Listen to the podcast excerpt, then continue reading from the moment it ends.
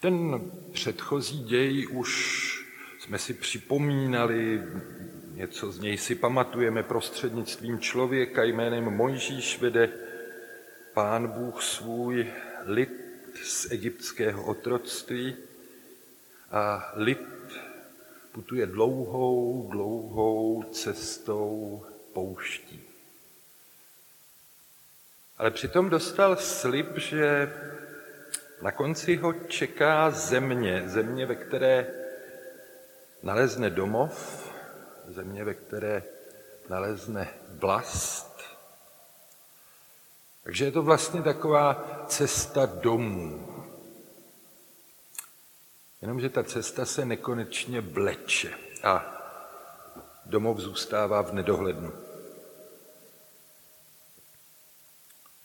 Když se píše o poušti a o putování, tak je to vlastně o našem životě, o našich životech a ti jedovatí hadi, ty jsou něco jako symbol, jako je logo, jako značka, symbol smrtelné otravy, symbol bezvýchodnosti, symbol vleklého utrpení.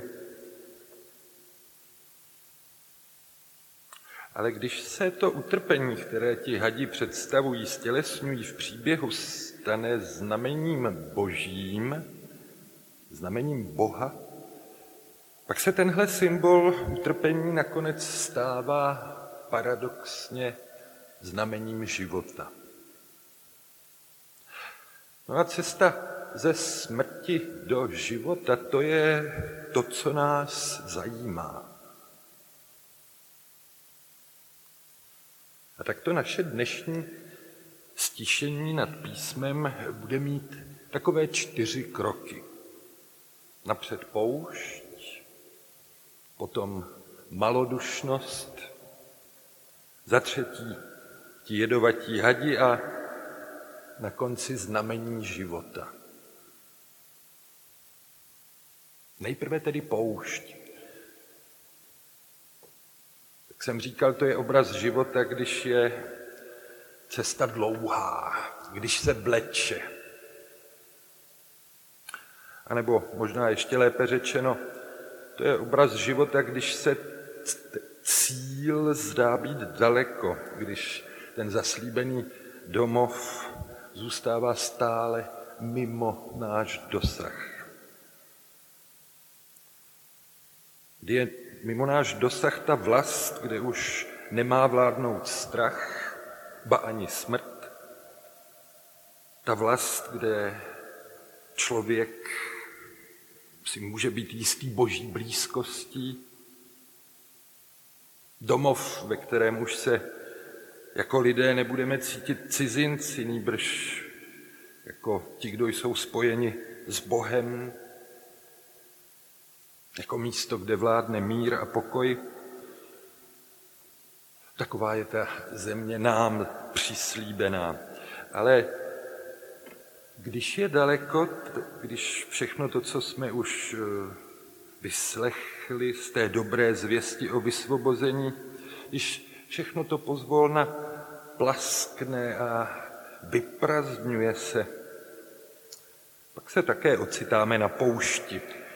Pak také my kráčíme pustinou, ne vždy radostnou.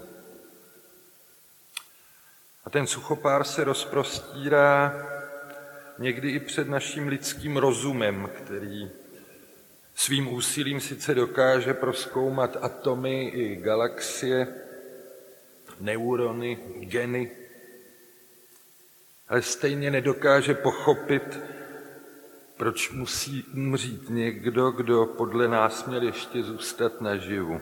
Proč ztrácíme své bližní na cestě? V tom předchozím vyprávění si ta dlouhá cesta pouští opravdu začala vybírat i tuhle daň.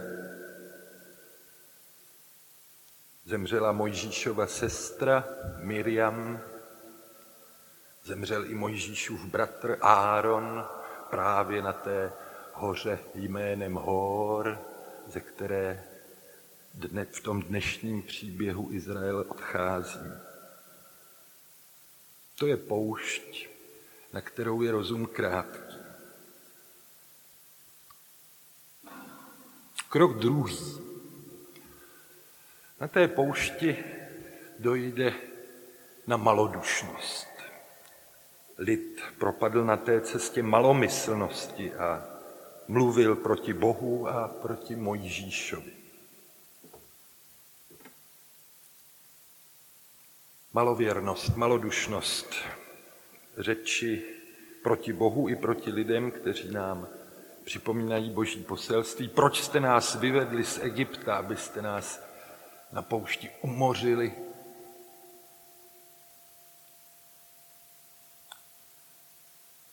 Pro Bibli Egypt, jak již víme, nepředstavuje nějaké místo na mapě. Pro Bibli je Egypt jakýmsi stavem srdce. Egypt, to je ten starý svět, poměry, které je dobré opustit, prostředí útlaku, nedůstojného žití. Egypt, to jsou ti, kdo ustrnuli a které neláká zaslíbená země, ten domov.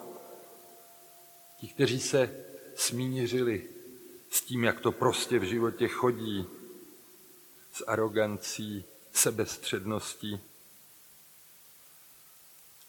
A dnešními Egypťany mohou být i ti, co měří štěstí takovým tím fotogenickým úspěchem.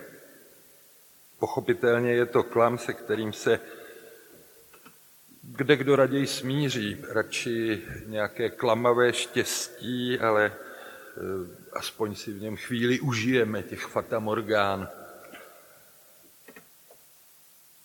A Mojžíš namísto líbivého sebeklamu na Boží pokyn nabídl cestu pouští.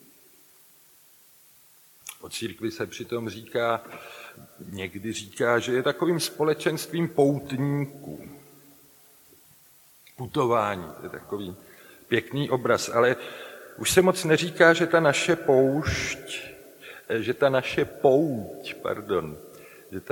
pouť, církevní pouť, někdy také vede pouští a pustinou. Z dnešního příběhu je to patrné, někdy jsme i takovou pouštní církví. Vždyť tu není chléb ani voda. Tato nuzná strava už se nám protiví. Mana, zas jen mana. Čím pořádným nás nasytíš?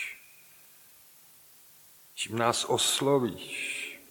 Řečmi o slibovaném domově, o domově u tebe, u Boha. Slovem, které se čte v kostelech, které se cituje a vykládá pořád dokola. Ale co když to na mě už nezabírá? Co když mě to už neosvobozuje, nepotěšuje? Co když mě to už nevede? Co když mě to všechno stejně nechává v nejistotách? Všechno to každonedělní povídání o Boží milosti, když jsem přitom jenom čím dál tím vyprahlejší, čím dál tím mlačnější. A tak jsme udělali ty dva kroky. Poušť a malodušnost. A nyní přichází ten třetí krok. Bůh poslal hady. Hady plné jedu, plné palčivosti. Po ušpnutí jimi se rána zanítí na otravu. Z ní člověk může zemřít. Jaký mají význam tihle hadi ve chvíli, když Boží lid stojí v poušti a propadá malodušnosti, reptá? Právě tímhle obrazem nám biblický vypravěč jakoby vykresluje před očima, jak to vypadá, když svět zůstává bez Boha. Jaké to je, když vítězí otrávenost. Jaké to je, když se dá naplno průchod jedovatým řečem, jedovatým činům. A ti hadi to jsou takové personifikované ostny samoty, když se Bůh opravdu stává skrytým. Opuštěnost, bezradnost, bezmoc. Hadi tu jsou jakýmsi symbolem boží nepřítomnosti. Nepřítomnosti, která až k smrti šponuje naší ostražitost, protože potom nebezpečí číhá opravdu na každém kroku. A člověk je odkázán sám na sebe, ponechán na pospas svým schopnostem i neschopnostem. Vzdáme-li totiž tu důvěru v boží blízkost a v boží ochranu, pak na nás nebezpečí číhá opravdu všude. Hadi, to je symbol opuštěnosti Bohem. Taková nejzasší osamělost tváří tvář smrti. Přepadne tě to, uštkne tě to a seš bez šance. Neutečeš. Zaslíbený domov je kdo ví kde a místo něj zbývá jenom osamění, zoufalství. Taková smrt víry je tu artikulována před našima očima symbolickým způsobem. Ztráta, smrt víry. Místo výjití ke svobodě, místo exodu přichází exitus. Smrt, konec uprostřed pouště v osamění. Ale ta skutečnost, že ony hady sesílá Pán Bůh, zároveň znamená, že je Pán Bůh může i odvrátit. A jsme u toho kroku 4. Lid přišel k Mojžíšovi a přiznával, zhřešili jsme, když jsme mluvili proti Hospodinu a proti tobě. Modli se k Hospodinu, aby nás těch hadů zbavil. Mojžíš se tedy za lid modlil. Prostřed té pustiny najednou zní modlitba. Modlitba uprostřed všech těch pochybností, vší té malodušnosti. Modlitba prostřed zjištění, že všecko sám prostě nezvládnu. Prostřed osamění zní modlitba jako výraz hledání toho směru k Bohu. Jako výraz obrácení se k Bohu. Ta církev uprostřed pouště se ústy Mojžíše modlí. A to je důležité. Je důležité, že už nestojí oněmělá tou svou malodušností a v tuto chvíli pro ní Pán Bůh má své znamení. Hospodin nechá vstyčit jako své znamení paradoxně právě hada. A vlastně je to znamení té opuštěnosti, toho osamění, znamení těch pochybností a malodušnosti. Takové je jeho znamení. Jestliže někoho uštkl had a on pohlédl na hada bronzového, zůstal naživu. Tak je to vlastně to znamení smrti, kterým Pán Bůh zachraňuje všechny, kdo na něj s vírou pohlédnou. Podle evangelisty Jana, jak nám připomnělo první biblické čtení od stolu Páně, podle Jana je pro nás takovým znamením kříž. Kříž Kristův. Možná vám při bohoslužbě někdy zabloudí oči k tomuhle křesťanskému znamení které stojí v průčelí i v našem kostele.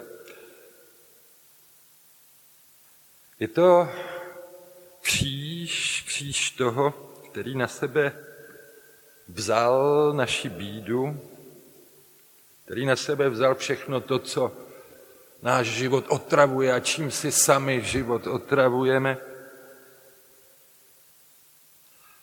A pokud na tom kříži neuvidíme svou samotu, svůj strach, svou opuštěnost, tak pro nás asi zůstává znamením prázdným. Je to právě ten opuštěný člověk, vyvýšený na kříž, který byl přijat do božího společenství, ve kterém je život. A jako Mojžíš vyvýšil hada na poušti, tak musí být vyvýšen syn člověka, aby všichni, kdo v něj věří, měli život věčný. Ten člověk, Ježíš, na kříži nám dává znamení. Ukřižovaný se stává znamením života. Znamením naděje uprostřed pouští světa a věku tohoto. Znamením božího lidu, znamením církve. Ten jeho kříž je znamením i té naší opuštěnosti, všech těch našich osamění, všech těch našich strachů, ale je také znamením, že sám Bůh ve všech těchto stavech stojí při nás. Že sám Bůh nás znovu a znovu orientuje směrem k domovu, směrem té zemi slíbené. A že nám tu cestu domů také stále otevírá. A jen díky němu ta cesta může vést dál. A jen díky jemu na ní můžeme dál setrvat. Amen.